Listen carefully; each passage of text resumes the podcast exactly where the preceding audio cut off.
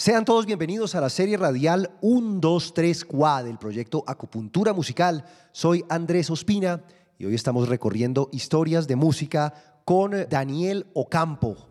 Eh, hola, ¿qué tal? Daniel se acerca al mundo del jazz. ¿Cómo es esa historia de la llegada de un rockero que estaba en eso que se llamaba alternativo, palabra discutible, pero saltas al jazz? ¿Cómo sucede eso? Pues entré a estudiar jazz en la Javeriana y ahí traté de pegarme a la gente que tocaba bien y a pegarme a esos parches y toda esta cosa y de ahí empezaron a salir toques como más de eso y empecé yo a interesarme más en eso. Cuéntanos alguna de esas historias que ocurren. Yo sé que muchas veces uno se encuentra con aquellos músicos de los que es fanático y sus suceden cosas. ¿Cómo te fue en Matic Matic?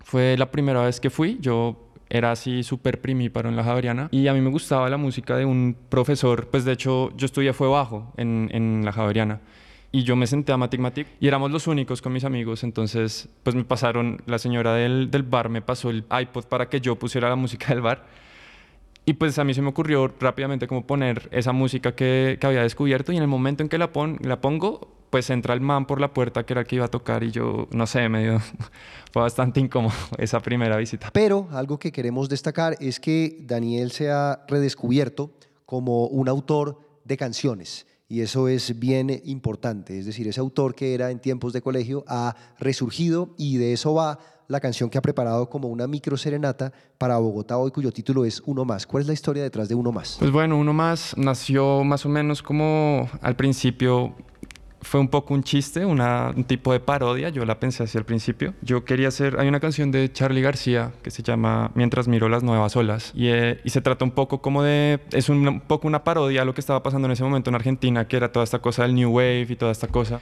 Y él básicamente lo que dice en la canción es que bueno, eso está muy chévere, pero pues la música es la música y la música buena es música buena y la música mala es música mala y ya. Yo quería hacer algo parecido como con lo que siento que está pasando ahora en Bogotá, como en la escena así alternativa. Y el experimento no salió tan bien porque al final terminó siendo una canción súper personal, así. Entonces, pues bueno, básicamente esa es la historia.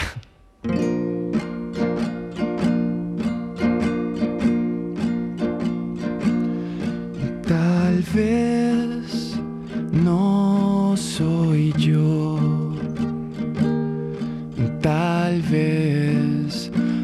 Alguien mejor. Daniel, no sabes cantar. Mejor dedícate al jazz. Daniel Ocampo, uno más. Daniel, te digo algo que contraría lo que estás diciendo en la canción. Daniel, sí sabes cantar. Muchas gracias por estar con nosotros.